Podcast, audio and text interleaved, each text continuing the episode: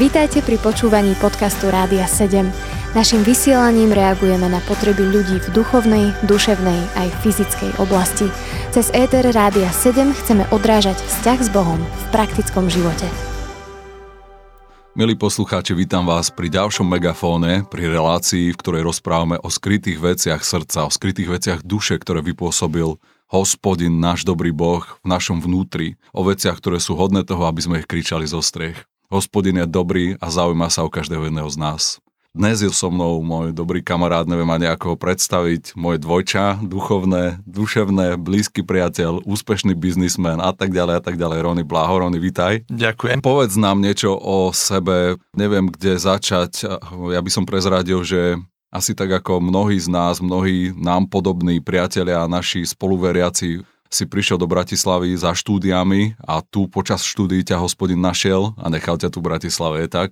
Je to presne tak. Ja by som ale chcel sa vrátiť ešte v čase trochu späť a začať to ešte, mám taký pocit, že presne 10 rokov predtým, než došlo takému naozaj vedomému obráteniu alebo k tomu, že som si uvedomil, že Boh je živý. A to je myslím, že rok presne 1991, kedy sa uvoľnil režim, kedy to celé spadlo a tým, že ja som pochádzal z rodiny, kde mamina bola veriaca, katolička, otec tvrdil, že nie je, hmm. otec tvrdil, že neverí, že ateista, bol aj komunista. Takže po tomto uvoľnení režimu sa mama osmelila a prihlásila ma do katolického kostola vedľa v dedine na nejaké také prípravy a to smerovalo ku krstu a k prvému svetému príjmaniu. Toto bola moja úplne prvá skúsenosť so živým Bohom, aj keď ja som si to uvedomil až potom spätne, keď som sa naozaj reálne obrátil v roku 2002 tak som si spätne uvedomil, že prvýkrát sa ma reálne Boh dotkol práve v tomto kostole v roku 1991. Koľko si mal vtedy rokov zhruba? Vtedy som mal, ja, ja ani presne neviem, či to bol rok 1991, alebo rok predtým, alebo mm. rok potom, ale bolo to niekde od 10 do 12 rokov. OK, to bola doba, to bolo obdobie, všetci sme to cítili, všetci sme zažívali uvoľnenie, otvorenú atmosféru pre evanielium, pre nové, pre slobodu, to bola doba to bola dobrá doba, aj keď teda vedome to z mojej strany určite nebolo. Bolo to vedenie od mamy a bol to naozaj dotyk živého Boha, presne si to pamätám až dodnes. Bolo to po tej skúsenosti, ako už prebehli tie prípravy, neviem, ak sa to presne volá mm. odborne, ale prebehli tie prípravy a bola normálne nedelná omša, kde sme absolvovali krst a potom e, prvé sveté príjmanie a následne si pamätám dva asi dva, možno tri intenzívne týždne toho, že som sa cítil veľmi čistý, mm. veľmi očistený, veľmi pokojný, slušný a neviem, ako to všelijako, všelijako ešte opísať. Potom už iš, išiel život ďalej, išiel mm. som na strednú školu a tak ďalej a tak ďalej, ale spätne si spomínam, že toto bola prvá veľmi intenzívna skúsenosť so živým Bohom. Celé tie 90. roky prešli, že som bol na strednej škole, potom neskôr som chvíľku pracoval, dostal som sa na vysokú školu a prišiel rok 2002, kde teda sa stalo to obrátenie, to, že sa ma živý Boh dotkol a že, že som uveril, že existuje, že žije a že, že mi odpustil moje hriechy. Veľmi veľkým faktorom v tomto celom príbehu alebo v tomto mojom, v tomto mojom svedectve je môj brat, ktorý práve v tých uvoľnených 90. rokoch kedy to celé spadlo a kedy sem do krajiny začali prúdiť rôzne duchovné, aj, aj iné, aj náboženské koncepty a filozofie a aj priamo náboženstva, tak on bol veľkým faktorom, pretože on bol veľmi horúci hľadač pravdy mm.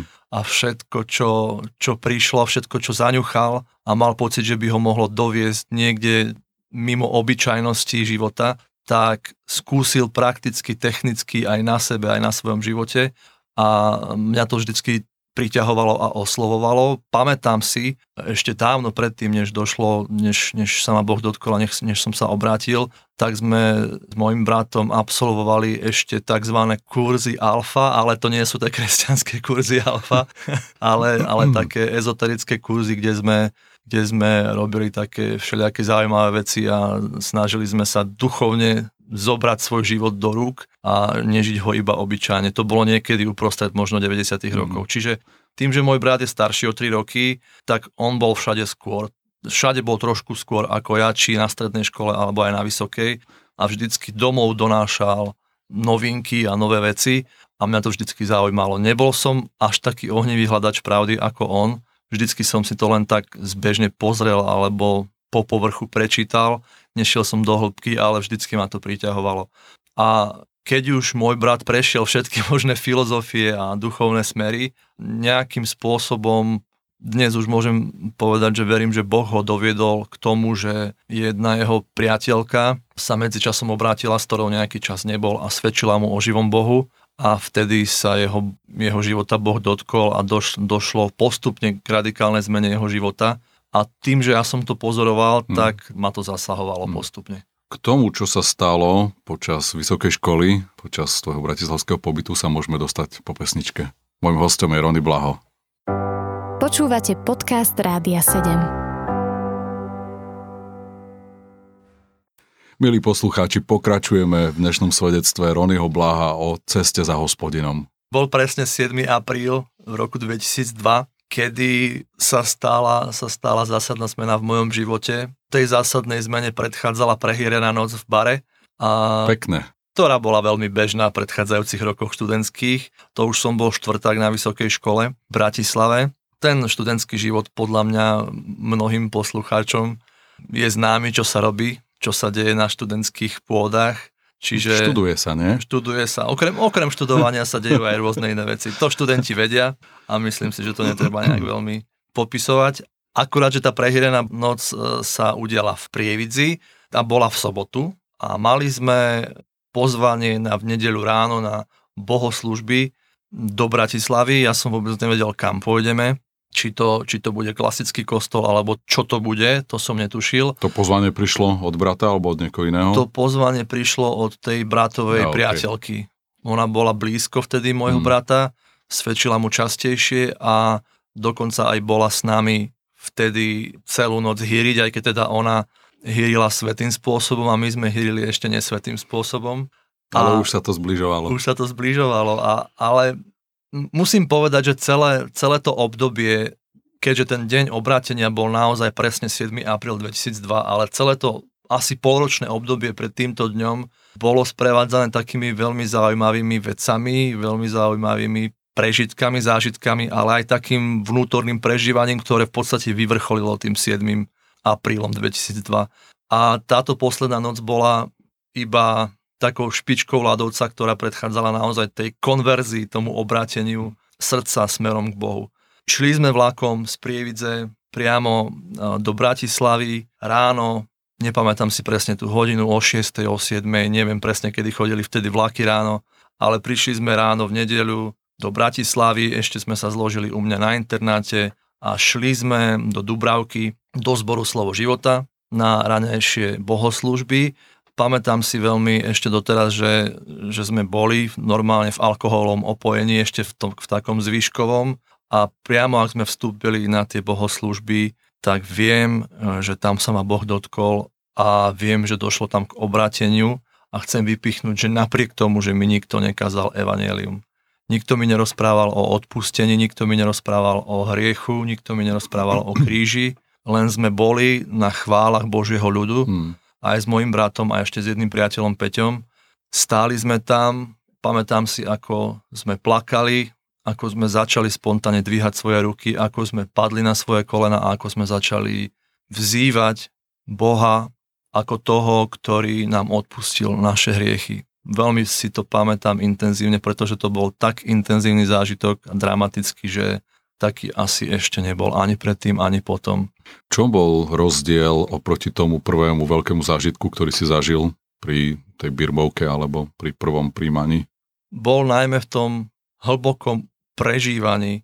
Ja som zažíval realitu toho, tam na tom mieste, na tých bohoslužbách som zažíval realitu toho, že Boh existuje, ďalej toho, že som absolútny zúfalec mm. a že ho tak veľmi potrebujem, že neviem bez neho ani ďalšiu sekundu spraviť mm. ani jeden dých. Toto si pamätám, mm. že, že ako som bol, klačal tam na kolenách a plakal, tak si pamätám, že som mu rozprával, že ja nechcem bez teba už ani mm. jeden krok vo svojom živote spraviť. Tam som to vyznával a vlastne tam som si potom neskôr uvedomil, že prebehlo to obrátenie. Mm. Čiže to vedomie, prepáč, to vedomie hriechu, to vedomie, že potrebuješ spasenie, bolo asi hlbšie ako ten prvýkrát, kedy si odchádzal s nejakým pokojom a očistením. Áno, áno, to, to, to, to určite zásadne. Mm. Tam vtedy v tom kostole, keď som mal 10-11 rokov, tak to bolo viac menej nevedomé, ale zažil som Božiu prítomnosť. Jasné. Vedel som, že, že niečo sa stalo, ale tuto to bolo, tuto to bolo naozajstné obrátenie a vedel som, že do môjho vnútra naozaj Boh vstúpil. Spomínal si, že nebola žiadna výzva alebo kázanie Evanielia, bolo to počas chvál, počas bohoslúžieb. Ako reagovali ľudia okolo, videli, čo sa s vami deje, alebo bolo to vo vnútri iba? ľudia samozrejme vedeli, čo sa s nami deje. Ľudia mali za to, že sme starí dlhodobí kresťania, pretože sme sa tak chovali. Ako profíci. Ako profíci. Dvíhali sme ruky, padali sme na svoje kolena a vykrikovali sme. a nevedeli sme, čo sa môže a čo sa nemôže, či sa to patrí alebo nepatrí, ale robili sme to, pretože to bolo úprimné a zo srdca a bolo to úplne živé. Následne po bohoslužbách prišla za nami sestra Mm. a bola to pre mňa zaujímavá skúsenosť, aj dneska je to pre mňa zaujímavá skúsenosť, že ona nám začala kazať evanelium a ja som vôbec nerozumel, čo ona od nás chce. Ona ma začala viesť tou klasickou modlitbou spasenia, kedy sme mali opisovať alebo opakovať po nej Pán Ježiš vstúpi do môjho srdca Áno. a ja sa obrátim, ale ja som vedel, že ja už som obrátený, ja Áno. som to naozaj vedel a preto dneska, dneska nechcem ani neviem súdiť, že kto a ako sa obráti alebo neobráti alebo obrátil, pretože viem, že mne nikto nekázal a obráteniu došlo. Ja som mal podobnú skúsenosť pri znovuzrodení, že síce mňa viedli takouto klasickou modlitbou znovuzrodenia, ale keď e, večer som sa stretol so sestrou, ktorá veľmi pomáhala k, to, k tejto mojej ceste znovuzrodenia, tak ona ma veľmi pozbudzovala k tomu, aby som robil pokánie že potrebujem robiť pokáne, že potrebujem vyznávať hriechy a ja, ja akokoľvek som sa snažil, ja som ne, nemohol, pretože ja som bol taký plný radosti a, a čistý a plný spasenia, to neviem, dneska by som kadejaký náboženský slovník použil, ale vtedy jednoducho som bol plný vďačnosti, radosti a za ten svet som nevedel pochopiť, čo ona odo mňa chce. Aké hriechy ja mám vyznávať? Ježiš odpustil, ja som, ja som ho našiel, on, bol som plný Ducha Svetého, myslel som, že ma naplnil už Duch Svetý, že som bol pokrstený, aj keď to sa stalo o trochu neskôr, ale veľmi podobne, že ľudia odo mňa niečo chceli úprimne, ale nebolo toto práve orechové, takže vďaka Bohu za jeho vnútornú prácu, že on v nás pracuje a pôsobí v hlbinách a my vieme v hlbinách, že to nie je niečo vonkajšie, že by, nás, že by nás niekto do niečoho našroboval, ale že hlboko v našom vnútri sa stalo niečo Božie. O tomto svedčíme, toto je naše posolstvo a k tomuto sa vrátime v ďalšej tretej časti s môjim dnešným hostom, s Roným Blahom. Počúvate podcast Rádia 7. Milí poslucháči, vítajte späť pri dnešnom megafóne v štúdiu 7 s Roným Blahom. Počúvame jeho úžasné svedectvo o Božej dobrote, ktorá nás vedie k pokáňu. Takže čo sa dialo ďalej, Rony? Ja ešte ďakujem za to, čo si povedal, pretože som si spomenul na, na ďalšiu vec a povedal si o pokáni Hmm. a to som si uvedomil naozaj až spätne, že tam sa dialo pokánie na tom mieste, na tej bohoslužbe, keď došlo k môjmu obráteniu, že naozaj som úprimne vyznával všetky svoje hriechy a nikto mi o tom predtým nehovoril, že to mám robiť. Mm. Ale ja viem, že som to tam robil a že som Boha úplne úpenlivo žiadal, že nech mi odpustí všetko a hlavne, čo si pamätám dodnes, že som ho žiadal, nech mi odpustí, že som žil bez neho Hmm. to som, to som tam vtedy vyslovil svojimi ústami a, a následne som, som vyjadril tú potrebu, že potrebujem ťa Bože, musíš, musíš so Mm. mnou byť, musíš so mnou byť, potrebujem ťa veľmi. V ten istý deň táto sestra, táto naša kamarátka alebo bratová kamarátka nás pozvala následne do, do zboru Prielom. Vtedy to tak bolo, že slovo života malo, malo, má zvyk, zvyklo mávať zhromaždenia ráno o 10. a zbor Prielom ešte o 15. Takže sme šli následne do, na zhromaždenie do zboru Prielom a tam musím úplne so všetkou vážnosťou povedať, že som sa obrátil znovu, pretože tam bola tiež výzva a ten zážitok bol ešte o trošku upgradeovaný ako na rannom zhromaždení, pretože to celé bolo obohatené o množstvo a množstvo prorokovania Božej prítomnosti a Božej slávy. To, to si pamätám znovu dodnes, že Božia sláva na tom mieste bola veľmi prítomná.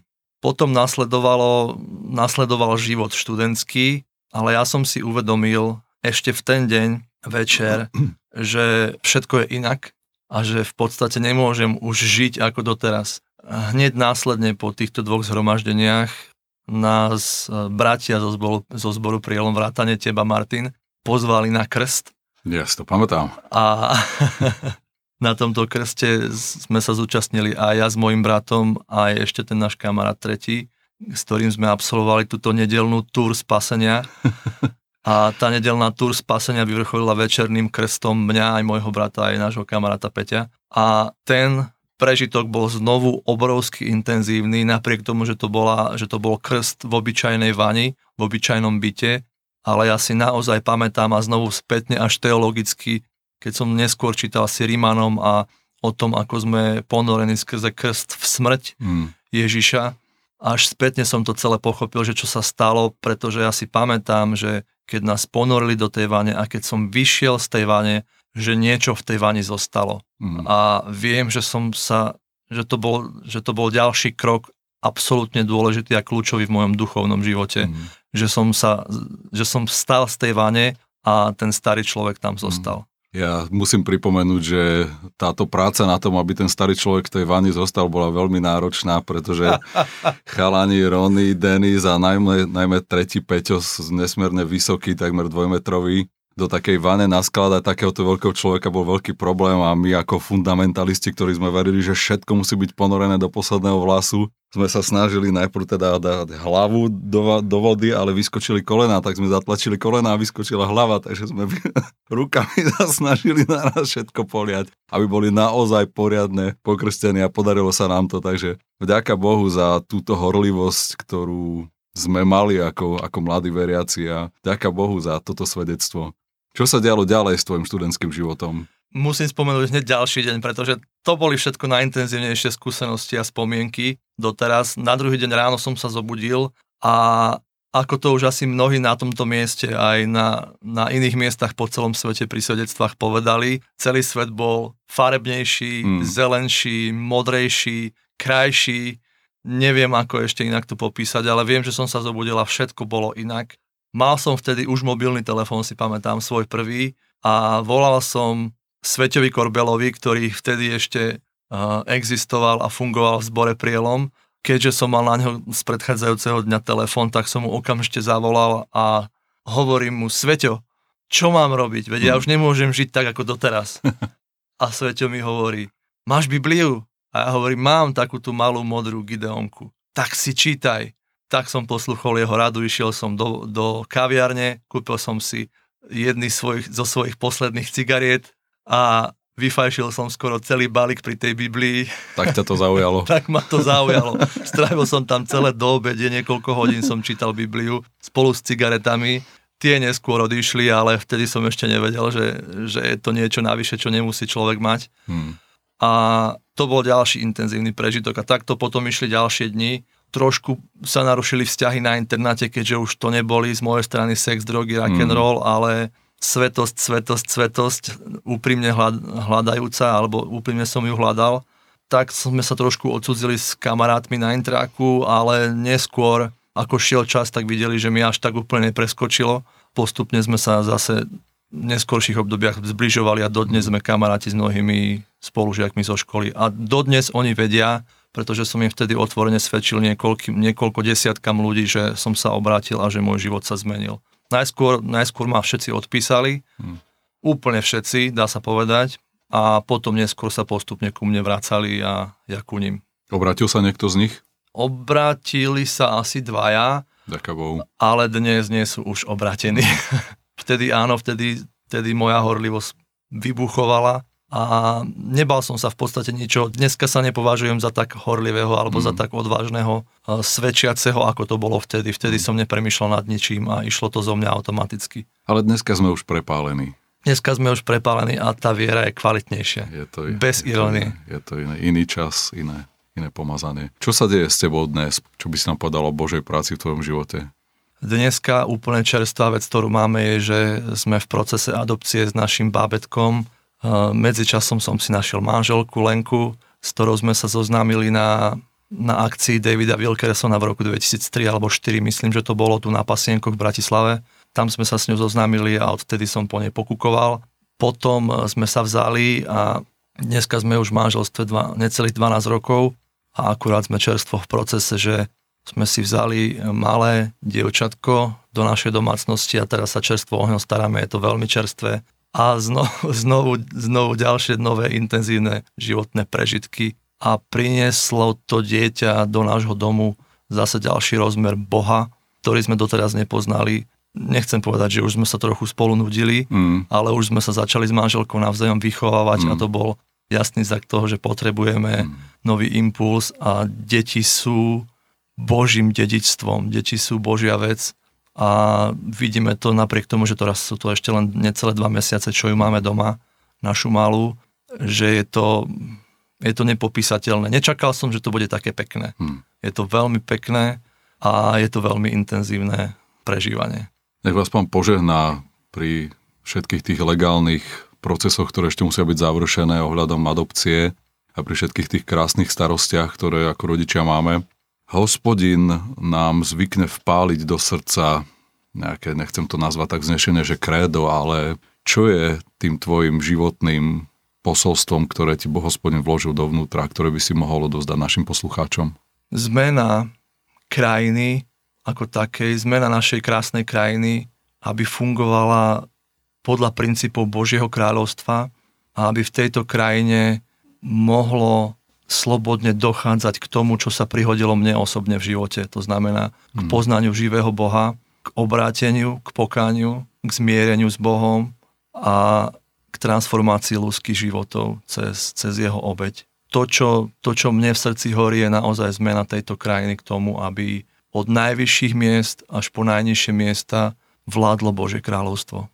Čo myslíš, že takúto zmenu spôsobí, alebo čo by sme mohli robiť preto, aby sa to stalo? Podľa mňa jedným obrovským faktorom je to, čo sa už 10, 12, 13, neviem presne koľko rokov v Bratislave deje a to je Božia jednota. To som si uvedomil tiež, mm. že Boh robí naozaj a není to, uvedomujem si, že to nie je formálna vec, ale že to naozaj Boh robí vo vzťahoch medzi vodcami v tomto meste, a teraz myslím cirkevných vodcov a verím tomu, že od jednoty cirkevných vodcov a otcov sa táto jednota vie presunúť aj do všetkých ostatných štruktúr spoločnosti, vrátane politiky, biznisu a ďalších oblastí. Čiže ja tvrdím, alebo myslím si, že je to jednota Božia. A čo modlitba? Ktorá s tým súvisí. Mnoho modlitieb.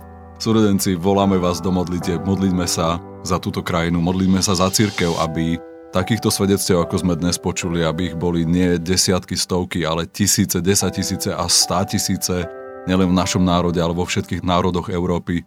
Ďakujeme vám za vašu pozornosť a ďakujem aj tebe, Rony, že si bol dnešným našim hostom v Megafóne. Nech ťa pán požehná. Ďakujem veľmi pekne za pozvanie a pozdravujem všetkých poslucháčov. Počúvali ste podcast Rádia 7. Informácie o možnostiach podpory našej služby nájdete na radio7.sk.